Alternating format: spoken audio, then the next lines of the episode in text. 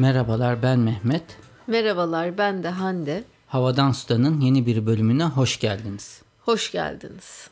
Evet Hande'cim neredeyse bir iki haftadır tembellik ediyoruz. 15'er dakikalık falan programlar. O kadar ikişer az haber. Evet bayağı kısa. O yüzden bugün biraz süreyi uzatalım diyorum.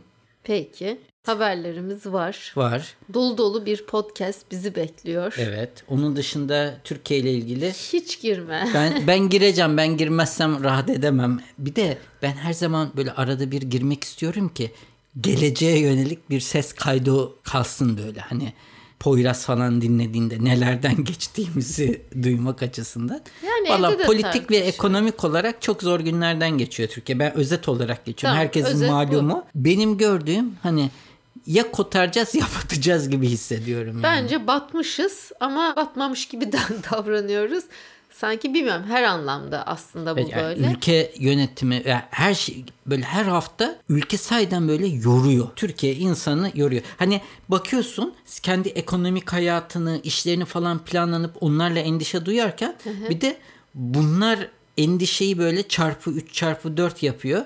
Şimdi ben Çok zor günlerden geçiyor yani. Şöyle bir öyle şey söyleyeyim. söyleyeyim. iki şey söyleyeyim. Şimdi benim cumaları dördüncü sınıflarla dersim var tamam mı? Mezun oluyorlar artık hani bitiriyorlar. iş bakacak olanlar var.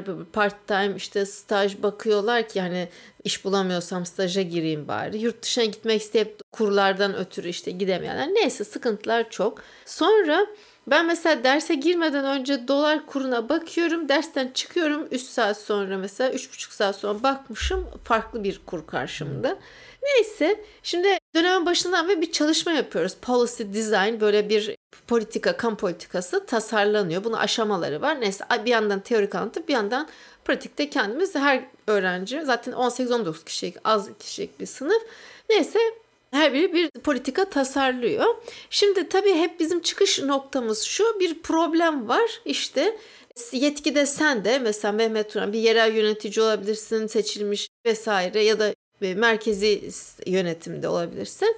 Elinde yetki güç var ve sen bir politika yapacaksın tamam mı? İşte neyse bunun üzerinde konuşuyoruz etaplarıyla.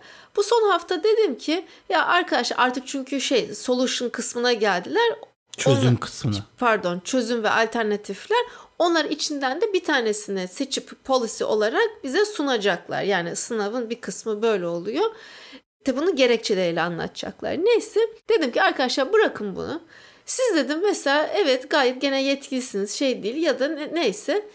Dedim problem e, düzeltmek istemediğiniz bir şey var mı dedim. Yani hani ya şu kısmını hiç el bu politika gayet güzel işliyor mesela. Bu böyle yönetmelik bu şey.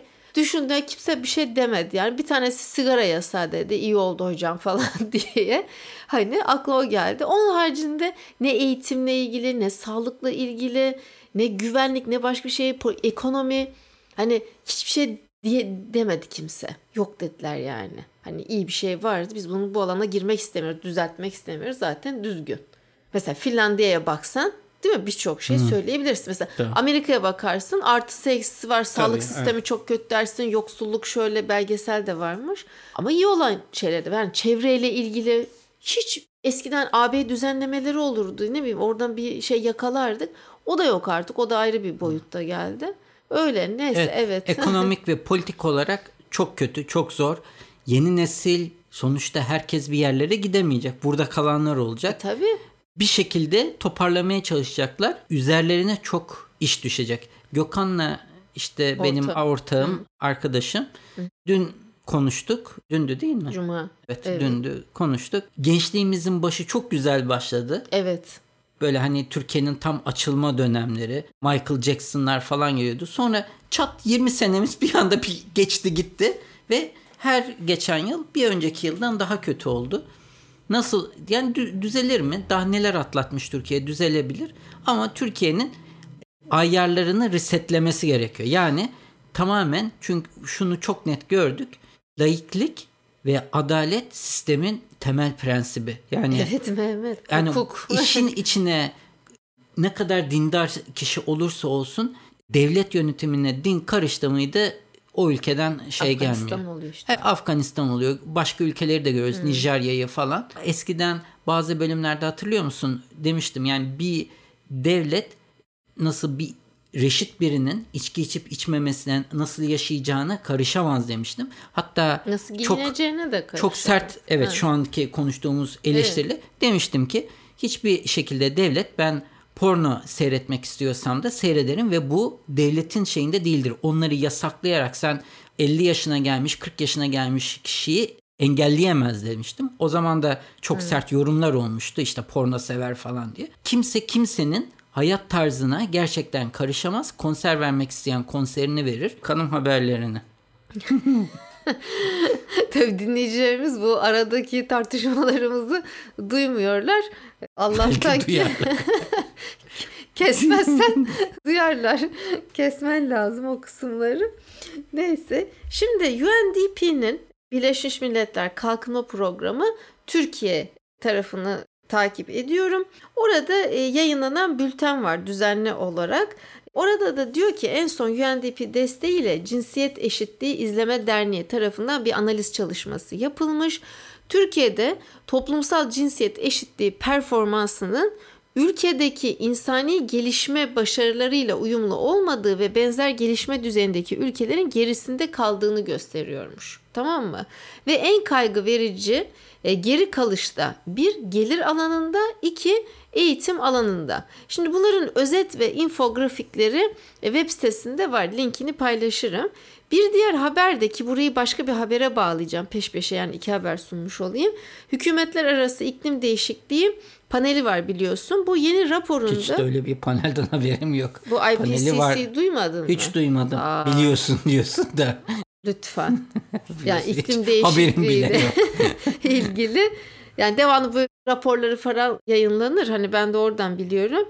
Bilim insanları Mehmetçim önümüzdeki birkaç yılın kritik olduğu konusunda uyarmışlar. Neden biliyor musun?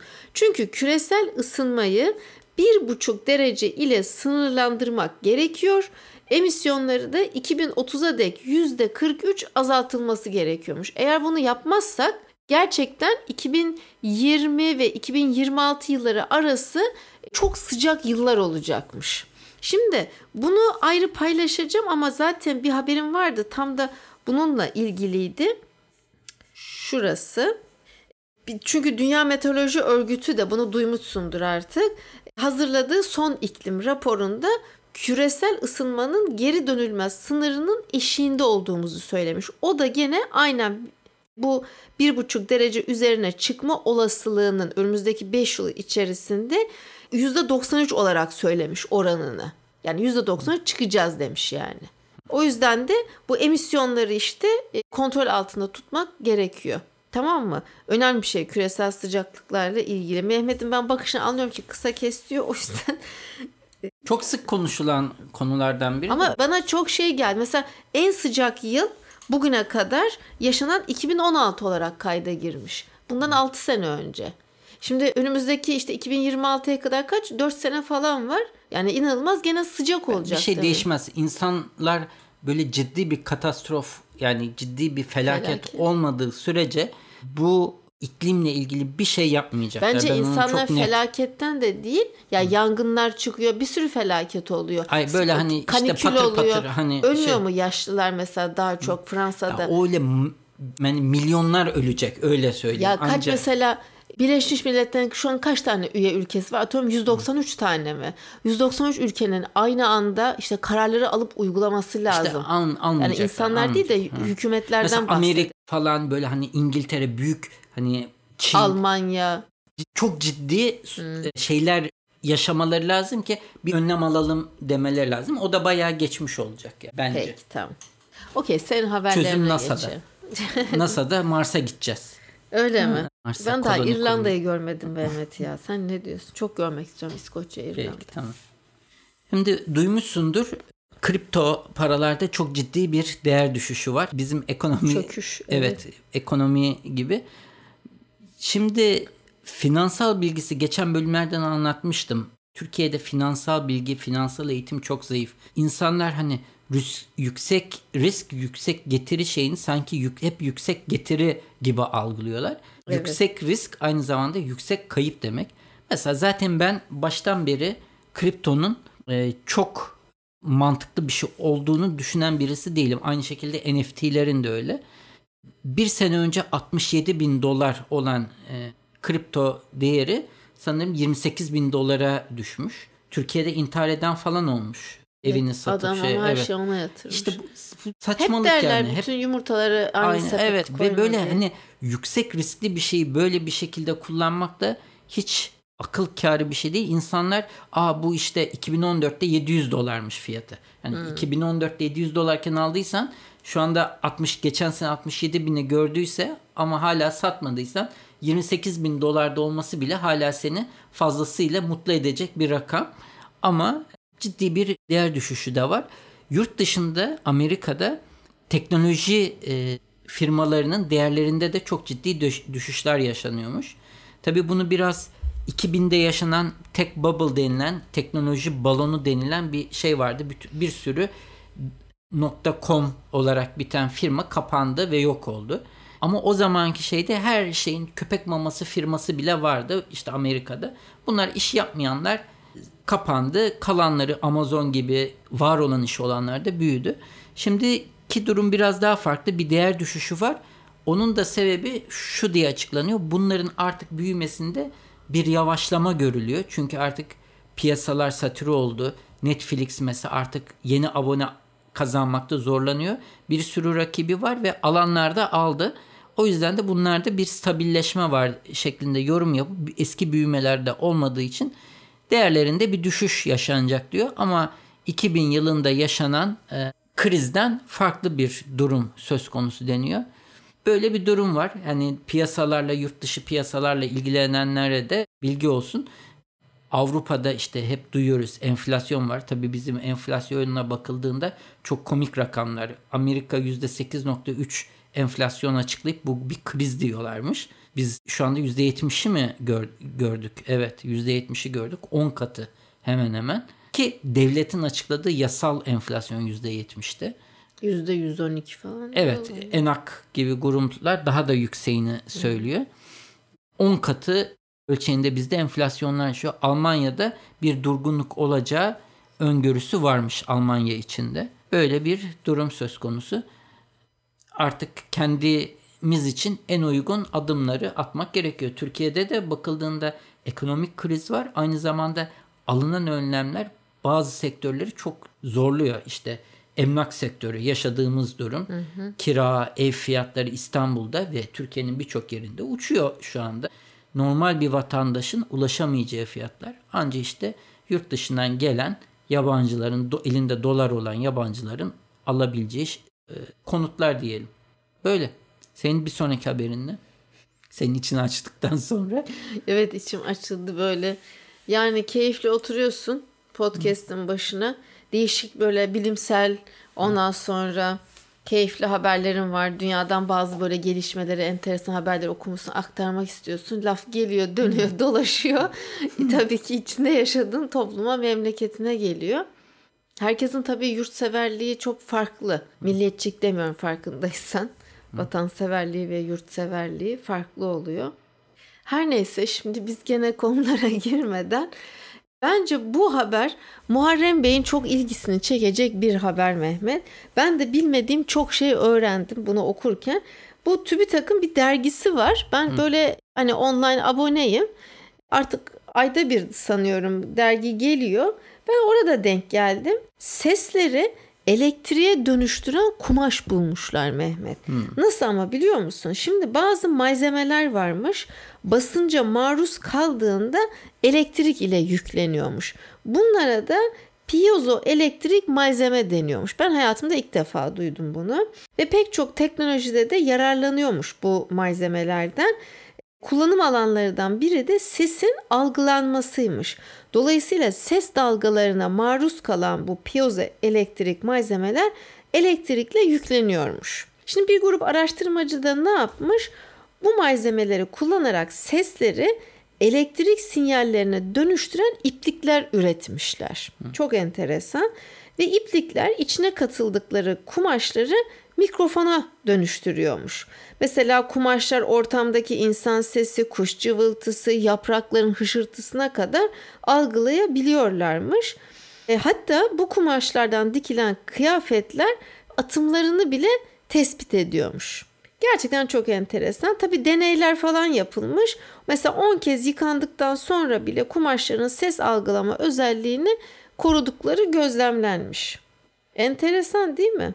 Mesela ne işe yarar dersen kumaş mikrofonların gelecekte işitme engelli insanların mesela duymasına, iletişim kurmasına yardımcı olabileceği de düşünülüyormuş. Anladım. İşte vücut fonksiyonlarını takip edecekmişsin falan. Ben de o zaman sen teknolojiden bahsettin. Ben de iki ayrı üründen bahsedeyim. Şimdi bir tane ürünün ismi Shine. Shine ne yapıyor? Shine doğada gezenler için bir jeneratör. Ay ne güzel. Senin kullandığın su matarası var ya uzunca kaç santimdir o matara? 20 Büyükçe ne bir 25 20 25 santim boyunda bol su alan o tarz bir alet. Bu alet katlanıyor. Yani tam bir su matarası boyuna geliyor. Çantana koyuyorsun.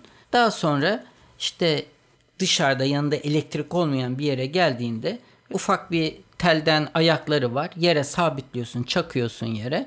E, katlanmış kanatları var. Onları açıyorsun. Bir saatte 3 telefonu şarj edebiliyormuş. Uygun rüzgar hızı varsa. Tabii daha düşükse daha az şarj edebiliyor. Ve sen elektriğin şarj edebileceğin ortam olmayan yerlerde de tüm elektronik aletlerini şarj edebiliyormuşsun. Mehmet şimdi bir şey diyeceğim. Heh. Ha bu tabii böyle kampa falan gittiğin Tabii, zaman tabii, değil mi? kampa- Öyle günübirlik yürüyüş falan değil, Değil. yani. Hayır hayır Ha, öyle tamam. bir şey değil. Bu uzun Bu süre senin şey kardeşe aydanlara lazım. Mesela çadır kamp falan yapıyorlar Ha, ya. evet o, ta- o tarz bir şey olabilir evet. Aynen dediğin gibi. 210 dolar Kanada doları. Evet Kanada doları çünkü Kanadalı iki arkadaş yaratmışlar. Yalnız evli ne kadar soğuk bir ortam. Efendim? Soğuk bir ortam yani şu evlerin yapısı. Görmedin mi? Fikir güzel değil mi? Güzel evet. Yani Küçük de bir alet gerçekten. 3 telefonu mu şarj ediyor? bir saatte üç telefon şarj Ha, ediyormuş.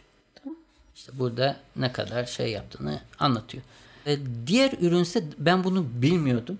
Dünyada ciddi bir miyoplukta artış kaydediliyormuş. Ben. Bunun sebebi de iki sebebi varmış. Artan ekran zamanı özellikle çocuklarda bir de yeterince güneşe çıkmama. D vitaminiyle mi? Hayır. Çocuk yaşlarda güneş ışığı e, bizim gözlerimizin gelişmesinde çok önemliymiş. Hmm. Bunun az olması yani bina içlerinde kalınması e, bu gelişmeyi azaltıyormuş. Hatta Çin'de bu sebeple pilot sıkıntısı bile varmış. Çok miyopluktan dolayı pilot olamayan insan oluyormuş. Çin yeterince pilot bile bulamaya bulamıyormuş şu anda. Onca nüfusu var. Evet onca nüfus var. E, Bunun önlemek için de NASA yeni bir gözlük geliştirmiş. Gözleri özellikle gelişme çağında olan çocuklar için. Camın normal düz cam aslında gözlüğün hiçbir özelliği yok. Bir tek dışarıdayken güneş ışınlarını enerjiye çeviriyor. Sen karanlık işte kapalı bir ortama geldiğinde güneş ışığının yaydığı e, dalga boyunda ışık vererek gözdeki gelişmeyi devam Allah ettiriyormuş. Allah. Yani baktığında sanki gözlüğün tepesinde iki tane neon ışık varmış gibi.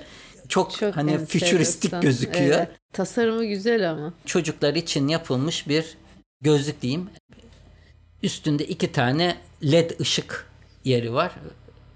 Güzel tasarlanmış bir şey. Manyetik sanırım o halkalarda böyle çıt diye tıklıyorsun. Çocuk bunu takacak diye diyorsun gözleri Biz daha çocuğumuzu diye. alıp daha böyle doğaya falan Tabii. çıksak daha iyi sanki. Tabii ki daha iyi ama bu konuyu da bilinsin istedim. Yani çocuklar ettin. aslında dışarı çıkması gerekiyormuş. Bir de çocukların çok fazla ekranda zaman geçirmemesi gerekiyormuş ama bakıldığında çocuklar sürekli iPad'ler Ya okulda da akıllı Evet. tahta var.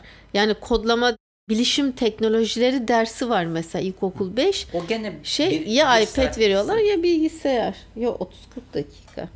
Yani sonuçta hani çok majör değil ama tabii E, evlerde öyle öyle de oluyor. Televizyonda işte. seyrediyor. Bir sürü şey oluyor.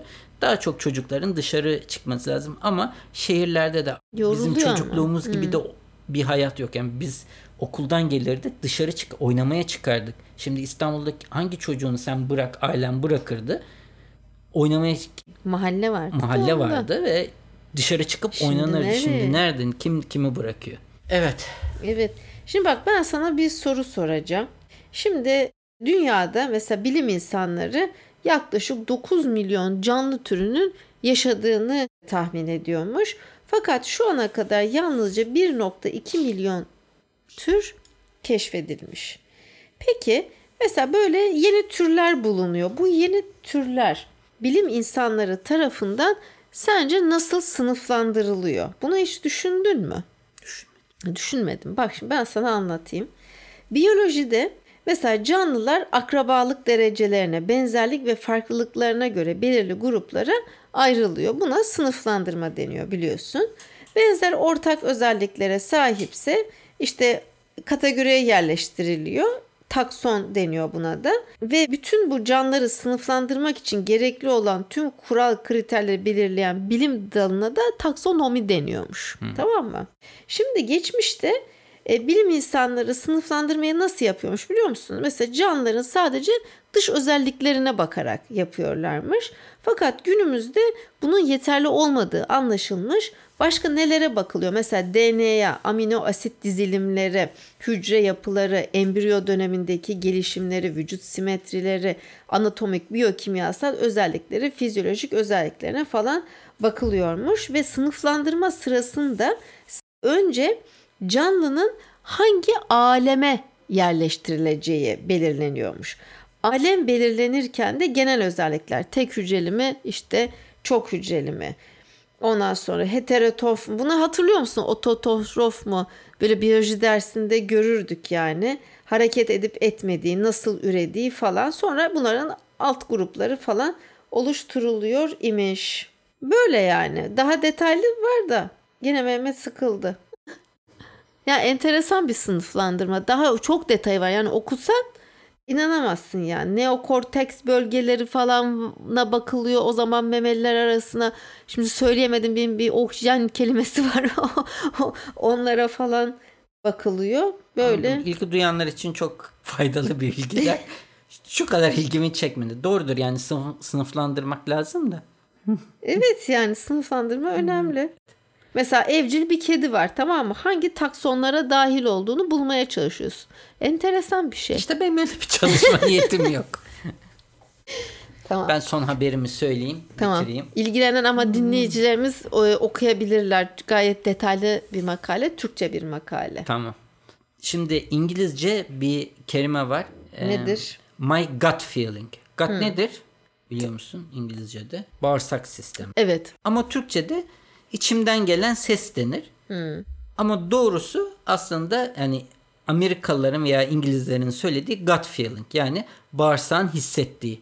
Bu da neden? İkinci beyin diyorlar ya bağırsağı zaten. Nedenmiş işte? Çünkü e, bizim atalarımız her ne kadar bu evrim teorisi bazıları tarafından kabul görmese de e, daha hayvansı olduğumuz dönemlerde hani kaçmak veya savaşmak hani kötü bir durumda zaten o zamanlardan kalan şeyimiz stres olarak algılanıyor. Beyin özellikle işte bu stresli durumlarda kontrolü ele alıyor ve vücudun bazı yerlerine işlemleri durduruyor. Çünkü kendisi çok fazla enerjiye ihtiyaç duyuyor. Ee, ve hormonların kullanımı durdurulduğunda da beyin kontrolü ele alıyor ve bu durumda da bazı hormonları salgılanması önleniyor. Ve bundan da en muzdarip olan organımız. Bağırsaklar. Ben pandeminin başında biliyorsun yaşamıştım böyle bir sorun. Huzursuz bağırsak sendromu konup böyle 3-4 ay kabus, bayağı da ilaç kullandım düzene girmesi için. Acayip bir şeydi yani. Ben de Hiçbir yakın zamanda yoktu. yaşadım. Yani benzer durum. Gurul gurul etmesi veya baş, farklı şey yapması. İşte bu beynin hormonal olarak bazı şeyleri baskılamasından kaynaklı. İşte stres kaynaklı falan dönüyor. O sebeple diyor ki aslında beynin bir şeylerin doğru gitmediğine inandığı ama senin kendi o kararı veremediğin durumlarda işte o bağırsakların üzerinden sana aslında sinyal gö- veriyor. Aslında içinde beyin büyük bir İngilizce conflict Çatışma. çatışma yaşıyor. Bunu söylüyor. Bu durumları dikkate alın diyor. Yani durup dururken bağırsağınızda yaşadığınız problemler aslında bir şeylerin doğru gitmediğini beyniniz size söylüyor. Siz her şey doğru gittiğini düşündüğünüzde yani yeni bir işe girdiniz bir şey oldu. Bir şeyler garip gidiyorsa anlayın ki beyin size bir sinyal gönderiyor bir şekilde. Ya bu Bunları tekrar stresli düşünün evet, diye belirtmiş. Sen zaten. stres yaşadığını düşünmüyor olsan bile aslında içinde onu yaşıyorsun diye Peki. belirtmiş. Ve bunları bu makale diyor ki bunları göz önünde tutun böyle durup dururken bağırsağınızda yaşadığınız problemler sizin bir yerde bir problem olduğunun sinyalini verebilir diyor. Nedir problemi Mehmet'im? Ne ne Bilmiyoruz yaşadın? işte, ne oldu yani? Ama diyor bazı durumlarda da diyor bunu dinlememek gerekir diyor. Çünkü mesela şöyle bir araştırma yapılmış. İşe girerken başvururken erkek başvuranlar bir iş ilanındaki başlıkların %60'ını 70 arası 60-70 arasına sağladıkları durumda o işe başvurabileceklerini düşünürken kadınlar %100'ünü sağlamaları gerektiğini düşünüyormuş. Yani bazıları durup bütün oradaki her şeyin sağlanması gerektiğini düşünüyor. Bu sende yok deyip başvurmuyorlarmış. Bu ben da hiç aslında- öyle yapmam. Ha işte yani bu da diyor ki bazı durumlarda da gut feeling'iniz, bağırsak hissiniz size aksini söylese de ona karşı gelmeniz doğru olur diye belirtmiş. Mesela özellikle şu burs başvurularında falan ben şimdi iş başvurusunu çok tabii, şey tabii, yapmadım evet. da hani akademik olduğu için benim daha çok özellikle işte burs falan başvurularında yani hepsini karşılamam mümkün değil. Dedim ben bana mesela yüzde 60 yüzde 70 ama mesela bana baktığında yüzde 80 85'ini karşılıyorsam diğer kısmı hani pazarlık yapılabilir şeyime geliyor yani. Hani konuşabilirim, kendi özel bir durumum vardır. Onu açıklarım ya da sonra telafi edilecek bir şeydir. Bir hani derogasyon bir şey sorarsın. E, istisna mı diyeyim neyse. Bunu ben kendime tanırım ve başvururum. Üşenmem o konuda. Evet. Aha. Bu da bu haberde böyleydi. Değişik bu Fast Company haberi. Ben seviyorum ya Fast Company. Wired dergisinde de hala var değil mi yani? tabii tabii bu? Wired dergisi var. Okuduğum haberlerden biri de gelecek haftaya söyleyeceğim. Şimdi bitti. Şey üzerine, ilişkiler üzerine bir Wired analizi var. Bu Tinder, Minder olayları. Onları Ee? araştırmışlar. Ne demişler? İstiyorsan anlatayım. Anlat bence bir merak uyandırdın şimdi. Şimdi bir araştırma yapılmış. 11 bin bu tür artık çok ciddi kullanımlar Örneklem var. 11 bin, bin. örneklem üzerinden. Aha. İnsanlarda ilk çekimi ne sağlıyor ve mutluluğu hangi tür ortak noktalar tetikliyor. Diyor Ama ki online'da mı sırf bunu araştırmışlar? e, online'da araştırmışlar çünkü ellerindeki data insanlar formlar dolduruyor ya bu He. hani He, şeye onları bak. bakmışlar ve sonra da arayıp hala beraber misiniz? Kaç yıl oldu vesaire gibi şey yapmışlar ve ellerindeki hangi uyumların uzun vadede işe yaradığını öğrenmeye çalışmışlar. Şunu öncelikle söyleyeyim. O kadar çok ellerinde yazıyor. Şu Data kadar var? data var. Başlık var. İşte boy, kilodan tut, inanç Fiziki ne kadar şeyler, meslek. nelere önem diyor, meslek. Evet bir sürü data var. İşin sonunda diyor ki bu iş ve AI kullanmışlar. Yapay. Yapay zeka ilişki bulması açısından. Garanti olan bir şey var diyor. Hiçbir şey garanti değil diyor. Yani bu 11 bin şeyde Çok değişkenler. hiçbir korelasyon sonunda bir şey mutlusan ve ilişkiyi devam ettiren tek bir ortak no şey bulamamışlar. Gerçek. Ama şunu söylemişler. Bazı şeyler daha olasılığı arttırıyor. Bizim de tahmin edeceğimiz gibi ilk çekimi sağlayan etkenler var. Erkekler için ne kadar boynun uzun olduğu gibi yakışıklılık, mad- maddi durumu yüksek olması şey yapıyor. Bazı meslek grupları avukat veya itfaiyeci olması. Tabii bu Amerika dataları. Amerika'da itfaiyeci. İtfaiyeci tabii Türkiye'deki itfaiyeci Amerika'da Amerika'da bir itfaiyeci evine jip de alıp normal Tabii, tabii. evinde şey yapabilir. Başka seksi isimler erkeklerde Jacob kadınlarda Emma mesela çok çekici Ha. bulunup evet daha çok Emma. hit alabiliyormuş Jacob. mesela yani daha çok e, kontakt Tıklanıyor. tıklanıyor evet ve kendimize benzer insanlar görüntü ve şey olarak bu da bir etkenmiş. Bu ilk iş, ilişkiyi başlatmadaki olasılığı arttıran konulardan. Bir de dediğimiz gibi ilişkiyi sürdürülebilir kılan e, noktalar var. Bunlardan birkaçının olması olasılığı artırıyormuş. Hiçbir şey garanti değil demiştim. Anladım. Bu şey diyor. Diyor ki bunlardan birkaçının olması olasılığı arttırıyor diye belirtmiş. Irk, Yani etnik köken, ırk derken. dini inanç benzerliği. Yani bu dini inancın be- olmaması, aynı dini Anladım. seviyede olmak gibi şeyler. Boy uzunluğunun benzer olması, Allah. Allah. mesleklerin benzer olması, fiziksel Çekim. cazibe, çekim, önceki Medeni evli durumu. medeniyet durumu. Yani Medeni durum. medeni durum. Evli Bekarsa mi, bekar, boşanmış. iki iki boşanmışın uyumlu olma ihtimali daha fazla. tamam. Başka e, cinsel tabii ki zevkler ve gene birbirlerine olan benzerlik. Evet. Böyle. Gene bütün makaleyi paylaşırım bunu dinlemek isteyenlere, okumak. Enteresan artık böyle online tanışma, Normalden daha etme, fazlaymış görüşme çok artık. evet. Artık şeyden normal tanışmadan bu tür tanışmalar daha fazla. Hani eskiden demiyorum işte arkadaşların falan önerirdi bir şey olurdu bir tanışma olurdu çaktırmadan tanıştırırdın ortama davet ederdin falan. Şimdi yani direkt online daha Direkt pratik. hem bu tarz gruplardan bulunuyor. Bazen de anladığım kadarıyla Twitter, Facebook falan gibi şeylerden de aynı grupta olanlar da da olabiliyor. Böyle. Bu haftalıkta bu kadar diyelim mi? Geçtiğimiz haftaların sanırım acısını da çıkardık. Bayağı uzun bir bölüm oldu. O zaman gelecek haftaya kadar sağlıcakla kalın. Hoşçakalın.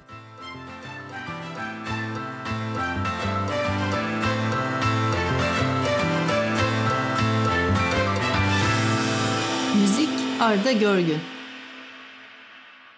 Yayınlarımızı Apple Podcast, Google Podcast, Overcast, Spotify, Power FM farklı birçok akıllı telefon uygulamasından dinleyebilirsiniz. Bu www.35 rakamlı adresinde havadan sudan bölümüne girerek bölümlerinizi bilgisayarınız üzerinden de dinleyebilirsiniz. Yine aynı sayfa üzerinden her bölümde konuştuğumuz konulara ait bağlantılar ve videolar mevcut. Sayfanın sonunda da o bölümle ilgili arzu ederseniz yorumlarınızı bırakabilirsiniz. iTunes, Google Play ve diğer uygulamalara da yorumlarınızı bırakırsanız bizi memnun edersiniz. Bize direkt ulaşmak isterseniz havadan sudan et 35mm.com adresi üzerinden e-posta ile ulaşabileceğiniz gibi Twitter'da bana et 35 mm Hande'ye de et Hande Tek Turan adresi üzerinden takip edebilirsiniz veya da direkt mesaj iletebilirsiniz. Son olarak da Facebook üzerinde Havadan Sudan isminde bir grubumuz mevcut. Bu grupta genellikle duyurularımızı ilettiğimiz gibi dinleyicilerimiz ilginç buldukları haberleri de paylaşıyorlar.